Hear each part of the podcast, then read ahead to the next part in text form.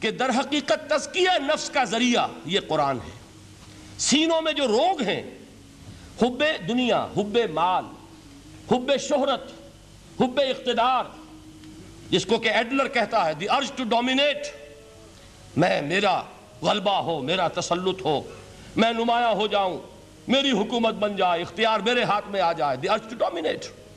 یہ ساری ارجز ہیں ہماری در حقیقت جس سے فساد رونما ہے۔ یہ حب مال ہے جس کی وجہ سے ہمارے اندر تنافس ہے۔ الحاکم التکاثر حتی زرتم المقابر۔ یہ کثرت اور بہتات کی طلب تمہیں غافل کیے رکھتی ہے یہاں تک کہ قبروں تک جا پہنچتے ہو۔ آنکھ انسان کی کھل نہیں پاتی۔ جس کے پاس دس دس نسلوں کے لیے کھانے کو موجود ہے، اس کی بھی حرص جو ہے اور مزید کا لالچ جو ہے وہ ختم نہیں ہوتا۔ یہ چیزیں ہیں اصل روگ۔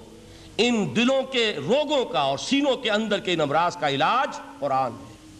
یا الناس، قد جاتکم موعظت من ربکم و شفاء لما فی الصدور۔ اب جب یہ دو چیزیں ہو جائیں گی، اب تیسرا لفظ ہے ہدن۔ ہدایت بیکار ہے جب تک دل میں گداز نہ ہو۔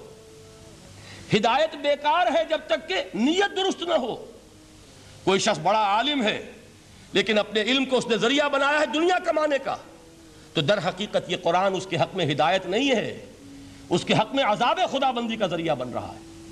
حضور نے خود فرمایا، القرآن حجت الکا علیک. یہ قرآن یا تمہارے حق میں حجت ہے یا تمہارے خلاف حجت بنے گا قرآن کے قیامت کے دن. اس لیے کہ ایک شخص اس کو دنیا کمانے کا ذریعہ بنا رہا ہے. ایک شخص اس کو شہرت کے حصول کا ذریعہ بنا رہا ہے. ایک شخص علم کو ذریعہ بنا رہا ہے دنیا میں نمایاں ہونے کا، اپنی تعریف کا. حضور نے فرمایا کہ قیامت کے دن سب سے پہلے تین افراد کا معاملہ پیش ہوگا، عدالت خدا بندی میں. ایک وہ جو بڑا عالم سمجھا جاتا تھا، اس سے بڑا علم پھیلا.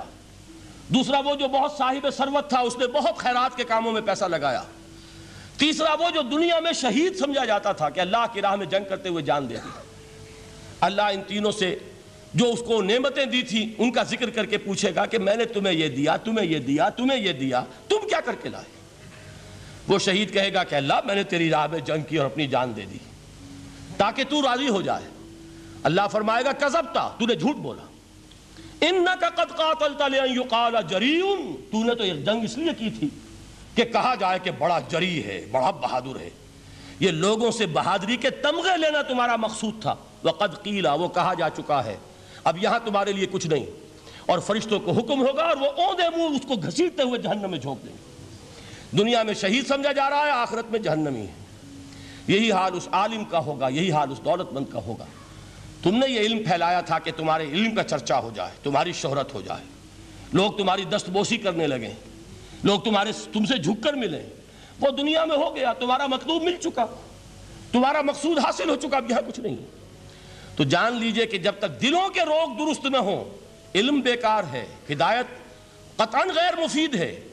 پہلے دلوں کا کرسٹ اترے، اس کی سختی دور ہو، یہ ہے معاوضہ۔ دلوں کے اندر سے حب جا، حب دنیا، حب مال نکلے، یہ ہے تزکیہ۔ شفاؤں لما فی صدور، اب ہدایت خدا بندی اب راستہ آپ دیکھیں گے اور اس راستے پر چلیں گے۔ یہ ہدایت جو ہے دنیا میں، یہی آخرت میں رحمت کی شکل میں ظاہر ہوگی۔ جنہوں نے اس قرآن کی ہدایت سے فائدہ اس دنیا میں اٹھایا، آخرت میں رحمت خدا بندی کی بدلیاں ان پر سائے کریں گے۔ ایک حدیث میں تو باقاعدہ الفاظ آئے ہیں کہ سورہ بقرہ اور سورہ آل عمران یہ دو بدلیوں کی صورت میں ظاہر ہوں گی میدان حشر میں اور ان لوگوں پر سایہ کریں گی کہ جن کو ان سے بڑی محبت تھی۔